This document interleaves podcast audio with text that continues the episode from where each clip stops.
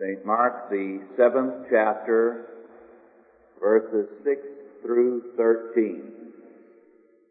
Continuing our studies in biblical law with the economics of the family. St. Mark 6, 7, verses 6 through 13.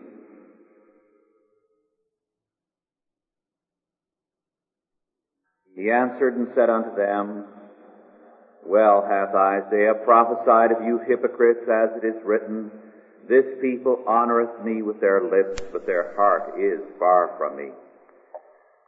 Howbeit in vain do they worship me, teaching for doctrines the commandments of men. For laying aside the commandment of God, ye hold the tradition of men as the washing of pots and cups and many other such th- like things ye do. And he said unto them, Full well ye reject the commandment of God, that ye may keep your own tradition. For Moses said, Honor thy father and thy mother. And whoso curseth father or mother, let him die the death. But ye say, If a man shall say to his father or mother, It is korban, that is to say, a gift, by whatsoever thou mightest be profited by me, he shall be free and ye suffer him no more to do aught for his father or his mother, making the word of God of none effect through your tradition, which ye have delivered, and many such like things ye do. The word property was once a very highly regarded word. It now has a bad connotation because there has been for so long a time a studied assault on the word. During our War of Independence, of course, one of the popular slogans of the day was liberty and property. In those days, indeed, it was unthinkable to separate the two concepts, liberty and property. They went together. Now people very often wince at the term property rights And some of the broader usages of the word property that were once commonplace make people bridle. For example, it was once commonplace for writers to speak of wives being the property of their husbands. Women don't take kindly to that expression nowadays. And yet, of course, St. Paul speaks of the husband and the wife having a property right in each other with respect to sex. What does property mean? Why is it a perfectly legitimate word? It comes from the Latin proprius, which means not common with others, own, special, individual, peculiar, particular, proper, with also the sense of lasting, constant, enduring, permanent. All good connotations. And in terms of virtually every society, the fact is that a man does have a property right in his wife and children. Sometimes this concept has been, as we shall see in a moment, very, very wickedly abused. But it is also true that a wife and children have a property right in the father and in the husband. In fact, the law of many states to this day underwrites that, often to the point that the Old Testament did not permit. For example, in many states, a husband cannot cut off his wife or children in his will. They have, according to law, a property right in him. Now, I stated that in some cultures, this property right is not under God as it is in biblical law, and it is sorely abused. For example, Roman law permitted the sale of children.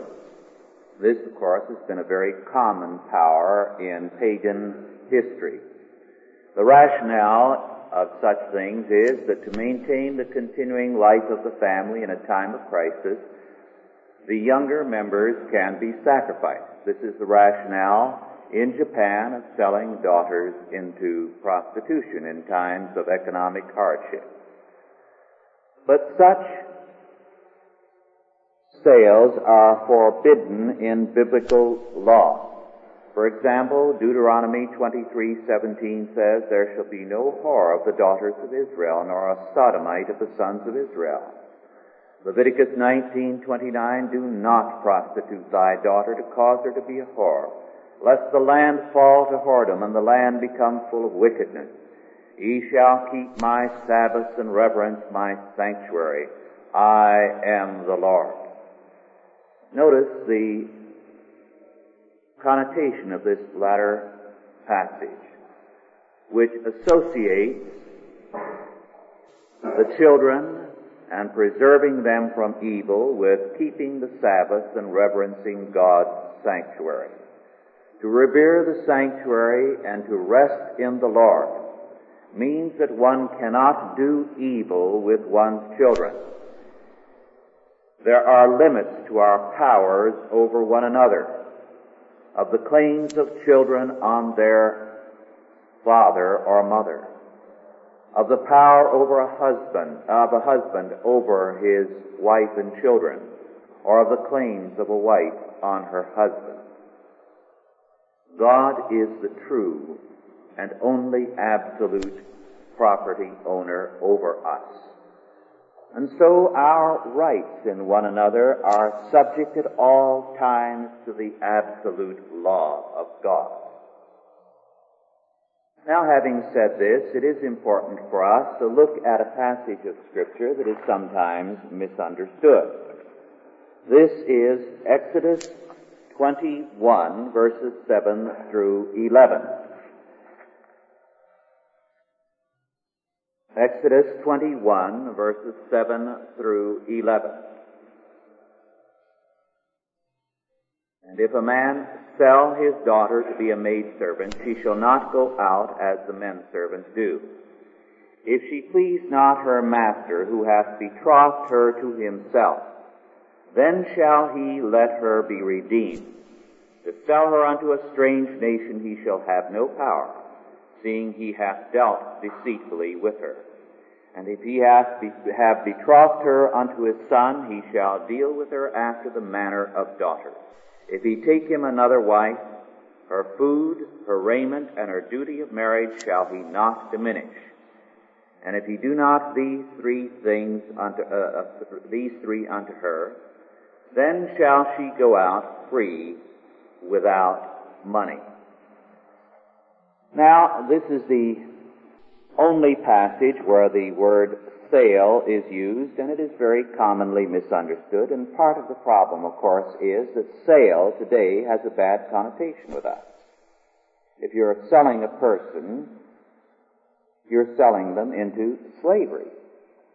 And yet, of course, it was not uncommon a generation or two ago to speak of selling one's services, and those of us who are older recognize that as a perfectly familiar term. The, world, the word sale once had a neutral connotation. Now what is the meaning of this passage? To understand it, we must recognize that marriage in the biblical pattern, in biblical law, was normally by dowry. That is, the groom gave a dowry to the bride. This was her protection it was the inheritance for her children. It could not be alienated from her and her children, either by him or by her. It could be forfeited by the children if they were apostate or lawless. Now, if there were no dowry, there was no marriage. It was then not a marriage, but a concubinage. And even if the spouse were the only wife, if she did not receive a dowry, then she was, according to law, a concubine. Now, in this passage in Exodus, what is in view is marriage. And it speaks of marriage. her duty of marriage. So marriage is in view. But here is a girl from a poor family. Now, in such a case, the father very often added to the dowry, but in such a case, the family is very poor. And so a special kind of marriage existed. Instead of the wife to be receiving the dowry, her family did. And she married into a wealthy and powerful family. She went in first as a maidservant, as it were, on approval. This was an opportunity for the man, or if it was for one of his sons, to have her in the house for a period to see if she were a girl who was capable of assuming responsibilities and so on. She could not be treated as a servant. She was there on a different basis. She could not be sent out into the fields to work with the hired hand. She was there as a prospective bride. And if she were not acceptable, then she was redeemed. That is, the money was returned and she went home to her father's house. Something of a similar pattern, patterned after this law, prevailed in New England in the early days of our country. As a result, this piece of law is very different from what the modern mind thinks it to be. Now, it serves to, know, uh, to indicate to us that dowries were an important part of marriage. Sometimes the father provided the dowry for his son. Very often the son went to work and provided the dowry himself. This was very common. It did provide a sound economic base for the new family. They did not begin with nothing. They began with a financial stake the husband could borrow that dowry with which he had endowed his wife and use it, paying interest, for whatever business venture he was to undertake. But it was not his to alienate. Now the European dowry system was the exact reverse of the biblical.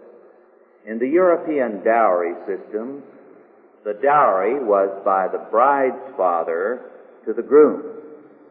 And it created an ugly system in Europe which is just beginning to disappear, whereby men shopped around for the girl with the biggest dowry.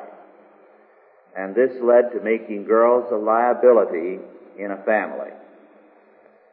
The biblical dowry, however, laid the foundations for the economic security of the family and insofar as in most cases the young groom went out and worked for a time to build up the dowry, it made him first of all a responsible man before he married.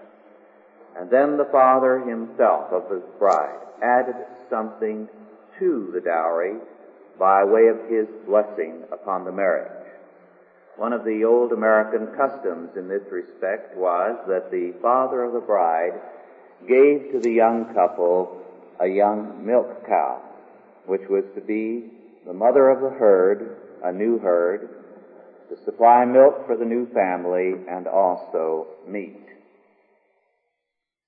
In cases of seduction or rape, the biblical law provided that the guilty party had to endow the girl with the dowry of a virgin. In such a case, the girl therefore went to marriage with a double dowry. Both that provided because of what had happened to her and that provided by her husband at the time of marriage.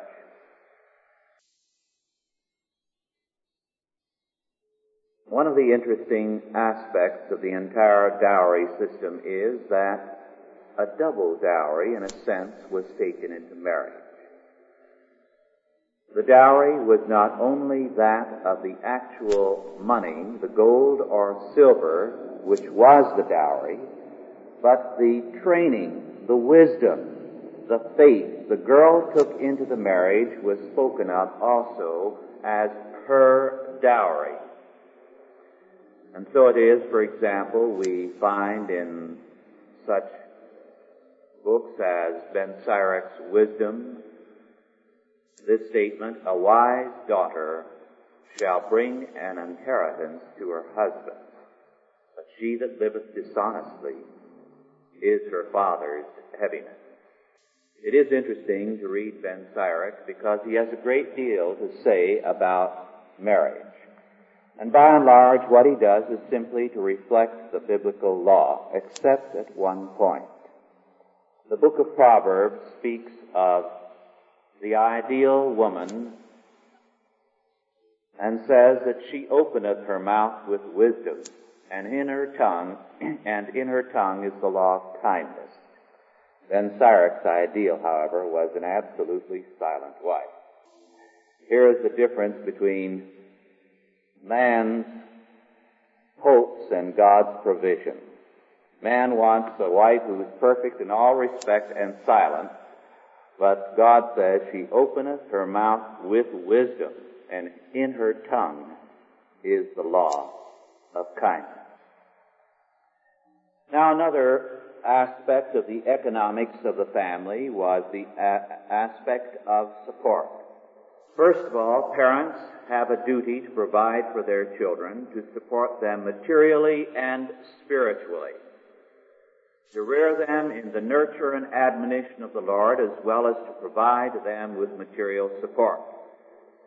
But second, children, when adults, have a like responsibility to care for their parents materially and spiritually as needed. This is emphatically stated by our Lord. In the passage which we have read, our Lord condemned the Pharisees because they allowed a man to renounce the support of his parents by saying, that which you are going to get, I've dedicated to the Lord and I've given it to the temple. Therefore, I am free according to the law of the Pharisees. And Jesus declared that this was making the word of God of none effect through your traditions which ye have delivered. Thus, Jesus emphatically made it clear that gifts to God were not acceptable when duties to parents were not fulfilled. Our Lord Himself was mindful of His duty to His mother. And He assumed her support when she became a widow. He maintained her support to the time of His crucifixion. We know this because of what transpired on the cross.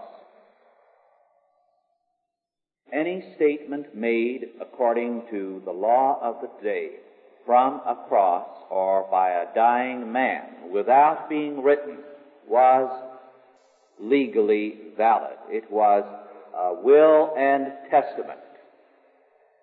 Our Lord from the cross as the eldest son having the care of his mother turned to his cousin John and said,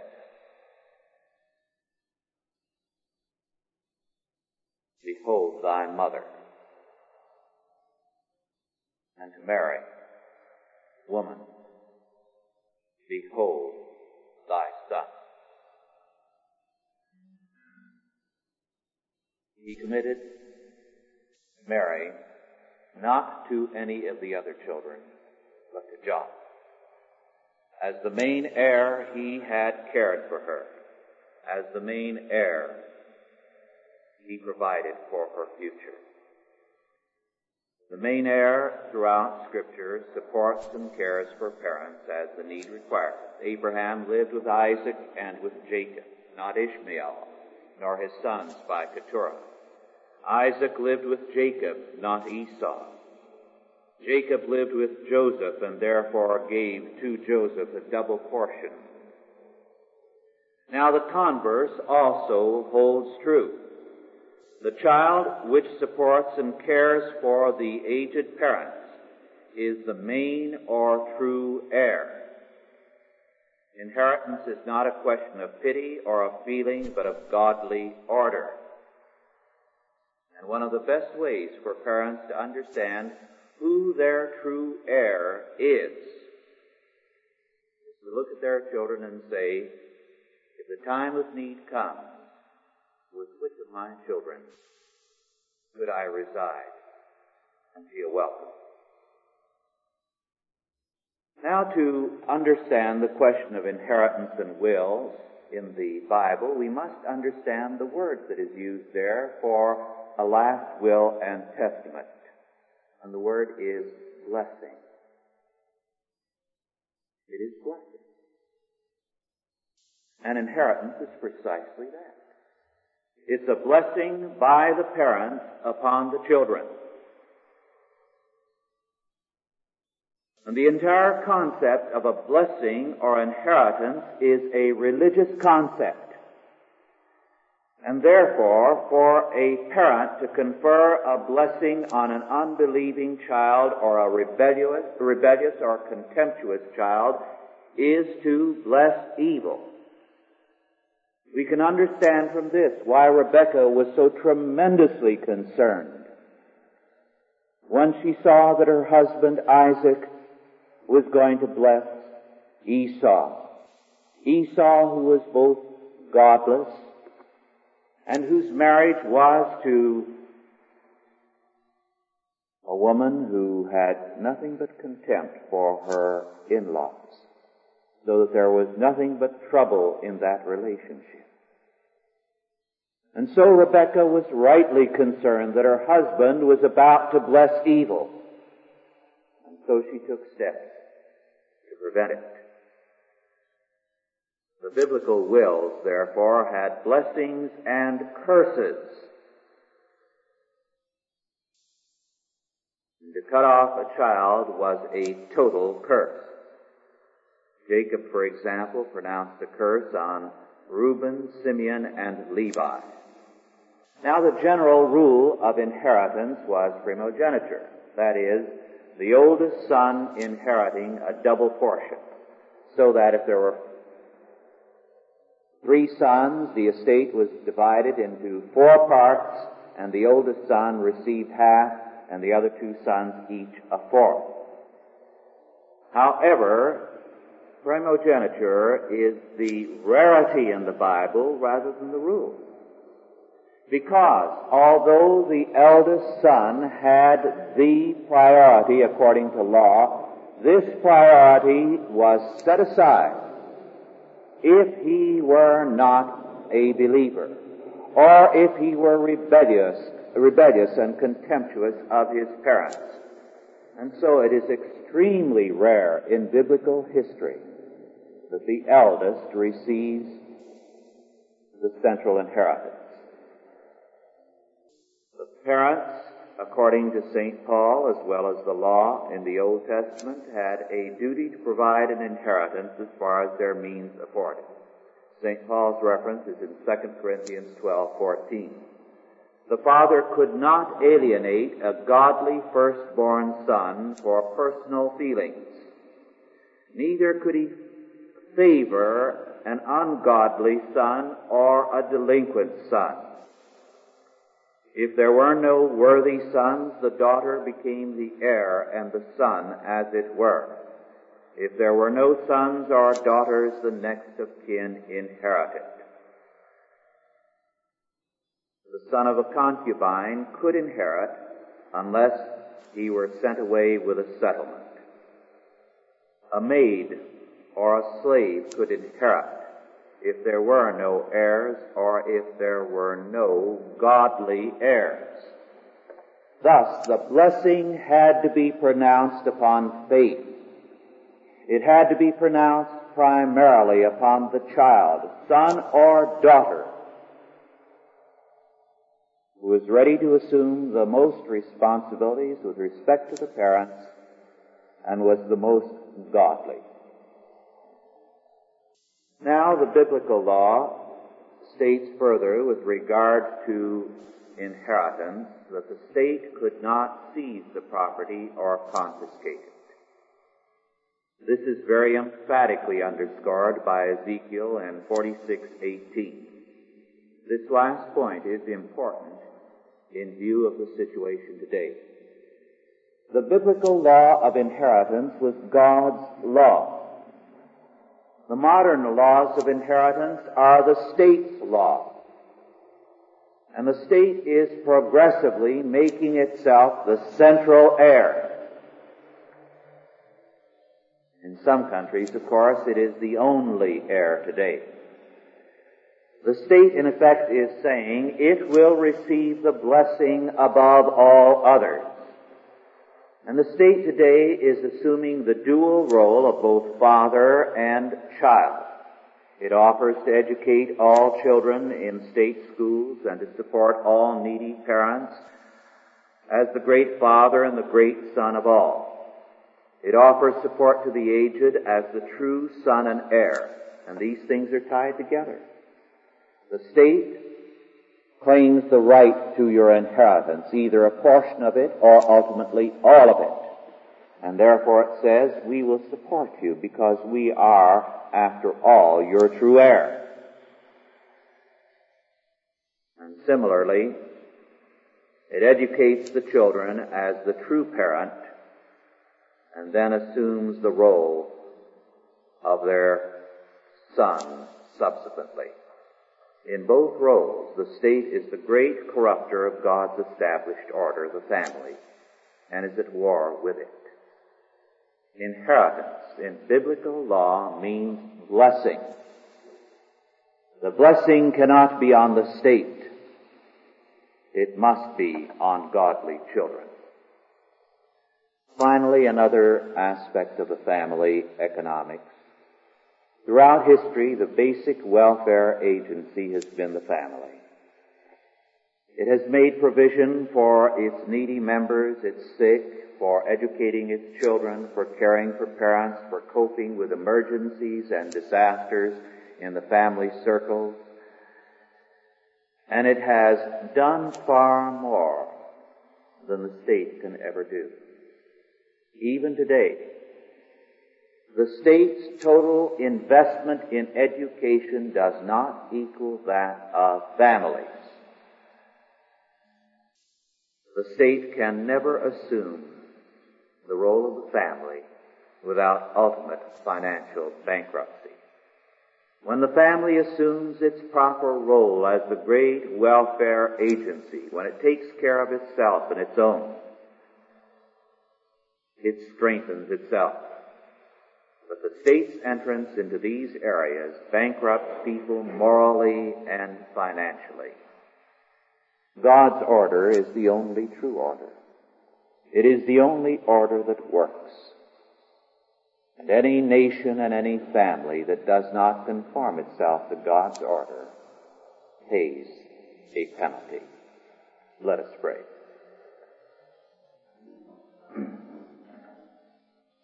Almighty God, our Heavenly Father, we thank Thee for Thy Word. And we thank Thee that Thou hast called us into the family of faith and made us Thy sons in Jesus Christ and Thine heirs, and that we have received Thy blessing. Enable us, our Father, therefore, by Thy grace, to be a blessing for those whom thou wouldst have us to bless. To prosper our godly children. To bless thy true church. And in all things to rejoice in thy law and in thy so great salvation. Our Lord, we thank Thee for Thy guidelines. Thy word is truth. Prosper us in Thy truth and make us free and great therein. In Jesus' name, Amen.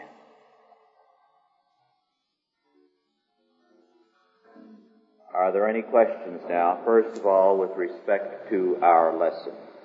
Yes.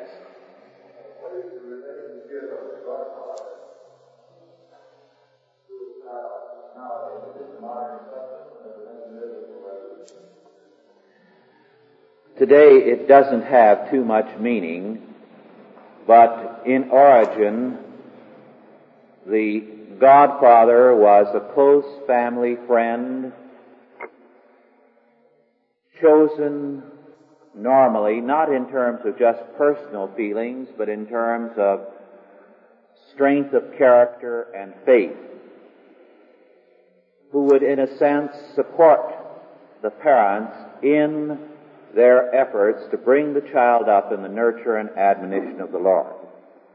So that he, in a sense, would be at their elbow if they had any problems with the child to try to support them or to implement what they were doing, if they need correcting to correct them. In other words, the godparent stands with the parents at baptism the purpose is to underscore the fact that He is there to help them fulfill the vow and covenant they make in baptism to rear the child in the nurture and admonition of the Lord.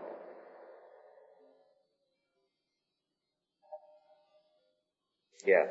If our small children are orphans, then what does Scripture say about who is to assume responsibility for them? The in their will?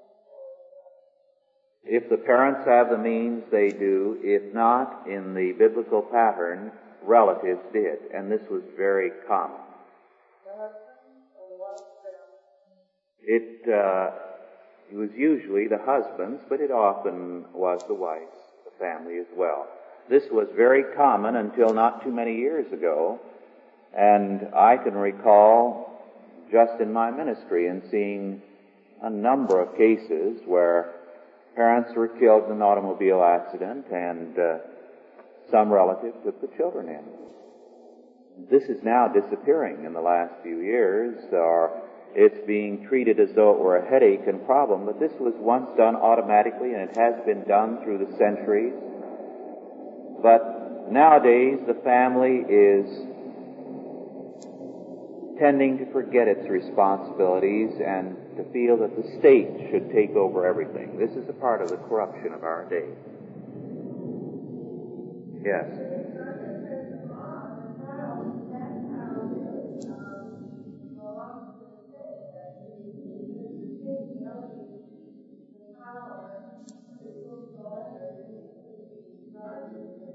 Yes. And this has been one of the things that has helped destroy the sense of family responsibility because the state takes over the right to designate who shall have custody. Yes.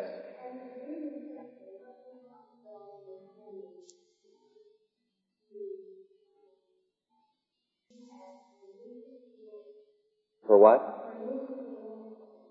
I couldn't Oh, for nieces and nephews, yes.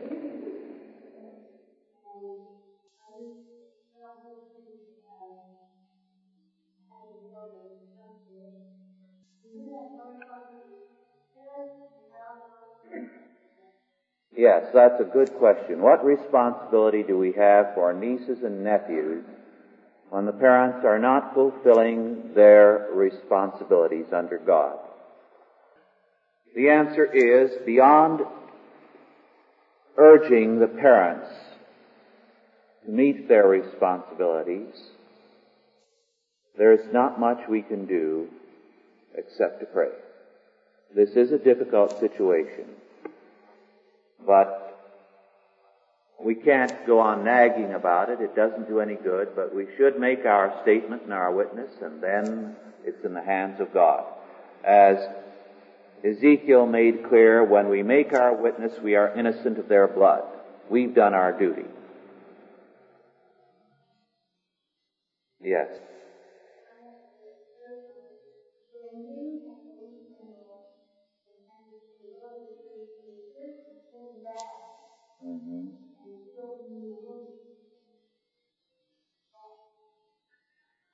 We are responsible for where we send our children.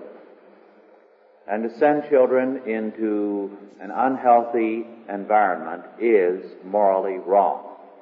And so when churches become corrupt, as they very often do, we have an obligation to withdraw them because it will lead to their corruption. Then, of course, we either must find another church or undertake all the more zealously their Christian education ourselves. Yes. In the case of a marriage where one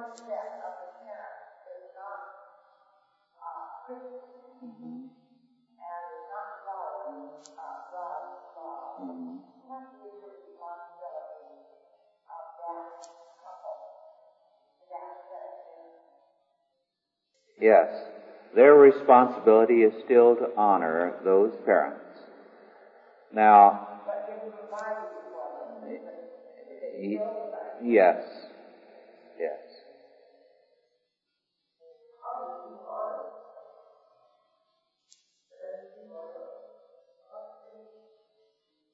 How do you honor those whom you cannot agree with? In other words, very simply, you do disagree with them, but you disagree with respect. And you do give them the honor that is their due. It is possible for us to differ very radically with people and yet to have respect for them and to do honor to their position. Yes.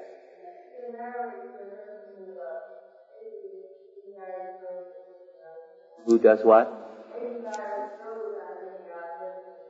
God, hmm and don't have any business hmm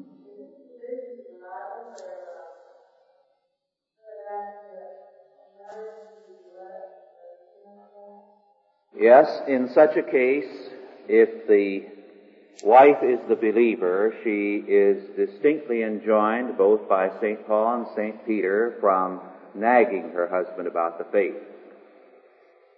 She is required to be a godly wife to him.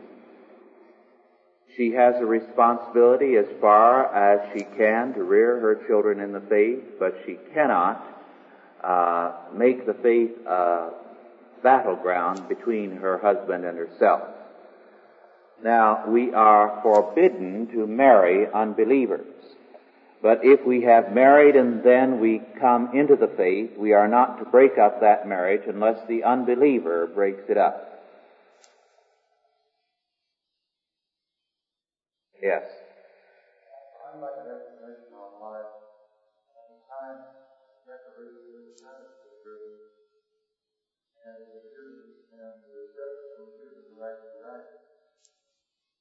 Adam had already put in property instead of, instead of, uh, the. Why, if given to believe that the majority of the men that signed the 35, were believers, ever allow him to the? Because a, a criminal employs healing in that passage to him. A good question. You are right. The majority, overwhelming majority of the men who signed the Declaration of Independence, we know to have been very zealous believers. Then why was the change made and the reference to property left out and pursuit of happiness inserted? The reason for it was this. The final draft was turned over to Jefferson, although there is good reason for believing that John Adams and the others who represented a very conservative viewpoint wrote the basic outlines. Jefferson let, later claimed credit for it, and our liberal historians give him credit for it. But he simply worked out the final draft. Now, why was it given to, given to Jefferson? Well, the reason was this. Jefferson, together with Franklin, uh, was the diplomat, the foreign ambassador. The Declaration of Independence wasn't saying anything to Americans. They had already, in a sense, made clear that they were independent of King George. This was a document that was going to be shipped to Europe to each of the courts, to the French court, to the German court, to the Spanish court, to the Dutch court, in order to get funds to back up the American cause. Therefore, it had to be in large part a propaganda measure. And so the language of it was deliberately altered to appeal to the European mind. In fact, you might say the language is semi-deistic rather than Christian in the uh, prologue. And the whole purpose of it was to be a promotional document, as it were, for an ambassador to take to the various courts and say, you see, we've made it open now that we are separate from England, we are a separate country, uh, we are asking you for money and we're presenting this document to indicate where we stand. So it was a promotional piece of literature in part. And we cannot understand it apart from that fact. Its significance here was minor. Its importance in Europe in securing foreign loans was very great.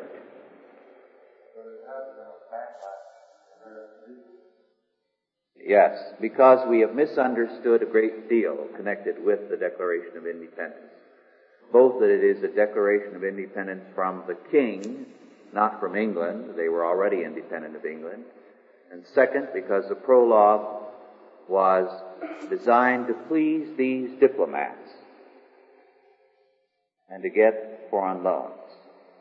And you see all these liberal diplomats in Europe uh, likes the idea of America being the dream republic of uh, the philosophers. And so the language of the philosophers of the day was used in the prologue. Yes. I took what my neighbor in there as I felt in the most extreme sense and said that there was a revolution going on in the street and Eldridge Cleaver was wounded mm-hmm. in the street, whose dedicated purpose is to destroy him. Mm-hmm. Am I to do like a good Samaritan and bring him back to health? No, for the simple reason that the Good Samaritan was dealing with an individual who had been attacked by thieves. And in the case you refer to, it is warfare. And there's a difference between warfare and works of mercy to a person who has suffered attack from evil men. Yes. Never. We are never to love evil. Yes. Well, our time is almost up, and, but I'd like to share a couple of things with you. First, very briefly, I have a map here which is perhaps not discernible from your seats, but it is from a book entitled The Great American Desert by W. Eugene Hollon. Now we're not familiar with the term the Great American Desert, although it was once common in geography books because we don't like the term and we've abolished it. But what does the great American desert take in?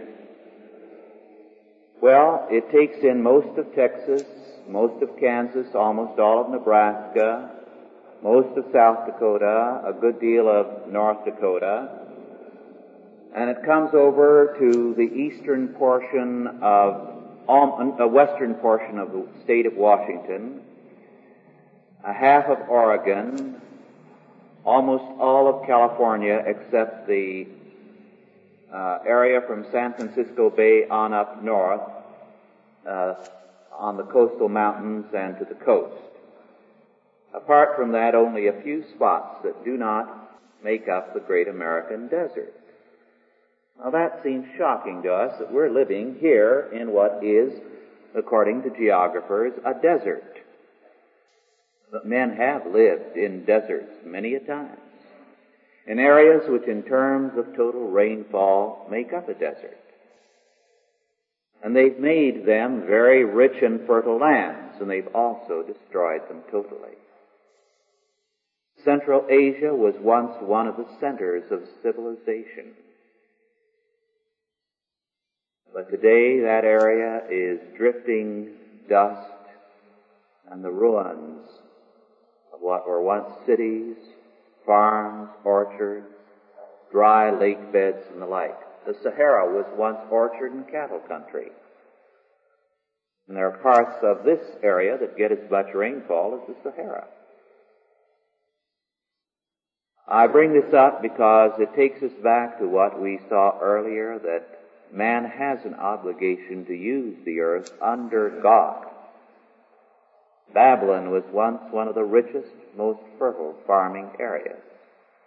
Today it's down to bare rock in many areas and is drifting sand in others.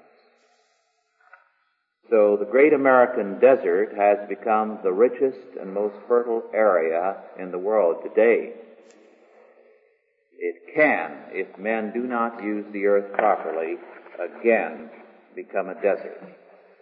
Then the other item I'd like to call to your attention is from a book by Robert E. Pike, Tall Trees, Tough Men. And we forget that the wilderness and the hard days were so close to us that they disappeared only a few years ago in much of America. And that Americans were a tough breed because they lived hard lives. So I'd like to read just a passage or so on the logging camp. The old-fashioned logging camp consisted of a combined cook shack and dining room, a men's bunk room known in the New England woods as the bar room or ram pasture, an office, a filer's shack for the man who sharpened the saws, a blacksmith shop, sometimes a separate shack for the teamsters, and downstream from the uh, drinking water, a five-hole back house, and a hovel, as the uh, horse stable was always called. Since the back house had an open front, it was well ventilated and washed by wind and rain. The curious word hovel was also used as a verb. A man might say, I hovelled with Pete Boyle and squeezed old Brook last winter. Or I wouldn't hovel with that so-and-so if I never had a job. The tote road at a new site was generally done by summer or early fall. Then the crew moved, moved in and along with other duties started to put up the camp. A couple of horses would twitch in the logs tree length, 40 feet, 60 feet, 80 feet as required on each side. And men at each end would quickly notch them and roll them up, one on top of the other to form the sides and ends of a building. In earlier days, the roof was made of poles and covered with bark, and the floors, when there were floors at all, were made of faced poles. These were later replaced by cheap boards toted in from outside. The roof, the roofs were covered with tar paper, held on by poles and nails, and mud or moss was stuck into the chinks between the unbarked logs of the walls. The very earliest bar rooms, and they persisted here and there even into the 1880s, were low structures with a large square opening in the middle of the roof over which was built a log cupola plastered with mud inside to prevent it from catching fire. There was indeed a door, but usually there were no windows and no bunks. It was commonly said that the women lived considerably worse than their oxen, who at least had fresh straw to lie on. Under the cupola of this primitive hovel was built the camp, uh, camp booth, canvas or caboose or fireplace. Four large logs were laid in a rectangle and the interior was filled with sand on top of which the fire was built. A rude swinging crane was erected at one side on which hung kettles for boiling water and for cooking. In one corner was dug the bean hole. The beans were almost inevitably exposed to the admixture of sand and wood ashes. But the cooks asserted that these were as good as pepper and aided the digestion. The smoke from the fire, it was hoped, would go out through the hole in the roof. But as a matter of fact, much of it stayed inside where it penetrated every thread of clothing so that one could smell a logger half a mile away. What was worse, the omnipresent smoke caused sore eyes. When it got too bad, someone would open up the door to thin it out. But the sub-zero weather did not permit the open door policy for very long. On the other hand, when the fire burned low, the cold air came through the open cupola and the men half froze. There were no bunks and no chairs. The men ate standing out of a common kettle. For a bed, fir and hemlock boughs were sometimes strewn on the bare ground, and on these was laid a 20 foot wide spread stuffed six inches thick with cotton batting. When one of those things got wet, 20 men could hardly lift it. Such spreads were still being used on drives as late as 1930. On top of the first one was spread a second, and about a dozen men crawled in between, lying spoon fashion. Those grave covers were especially hard on small men sleeping in the center. If a man wanted to turn over, he cried out, flop, and everyone without waking flopped. By 1860, however, these windowless, stoveless bunkhouses had largely been improved by the addition of a couple of windows, a floor of poles faced on their upper sides, and an immense cast iron box stove five feet long, placed in the middle of the chamber. Also, two men bunks were introduced. In most New England camps, these were built in two tiers and were of the muzzle loading variety. That is, one crawled in from the open end. Upright logs or hand-hewn timbers, eight by eight inches, separated and supported the bunks. Sometimes into these timbers auger holes were bored, into which sturdy wooden pegs a foot long and two inches through were driven to serve as ladders. The rows of bunks continued the whole length of the room, and often around one end, while in front of the rows extended the famous deacon seat. This was the split half of a log, its flat side up, supported on legs stuck into auger holes. The deacon seat was about the only article of furniture. There might be a chair made from a flour barrel or a crude stool, but that was all. There was no mirror hanging on the wall to tell who was the loveliest of all. The lumberjack was not coquettish. On the contrary, it was widely believed that whiskers kept one's face from freezing. If he wished, the logger could cut hemlock boughs or some marsh hay to put on his hard bunk, but he frequently did not choose to. Typical was Joe Powers, a robust gent who could carry a barrel of flour under each arm. Joe worked for the Brown Company and later for International Paper on the Kennebec. He once had to go down to Rumford Falls, supposedly for three weeks, but he cut his visit short. The beds there were too soft for him. I never had a night's sleep in the whole time, he declared, as he rolled gratefully into the blankets on his bare board bed, closed his eyes, and in an instant was snoring like a baby. Of the tiers of bunks where the men slept two together, the upper was the more fetid. My own uncle, 92 years old in 1966, once told me that starting in October of 1892, he stayed for 125 days at a camp on Indian Stream, New Hampshire. It snowed every day, he said. I never saw another winter like it, and I never saw the camp by daylight except on Sunday. The first night I arrived, I slept in an upper bunk but the air was so bad that the next day I took the only lower one left in a corner.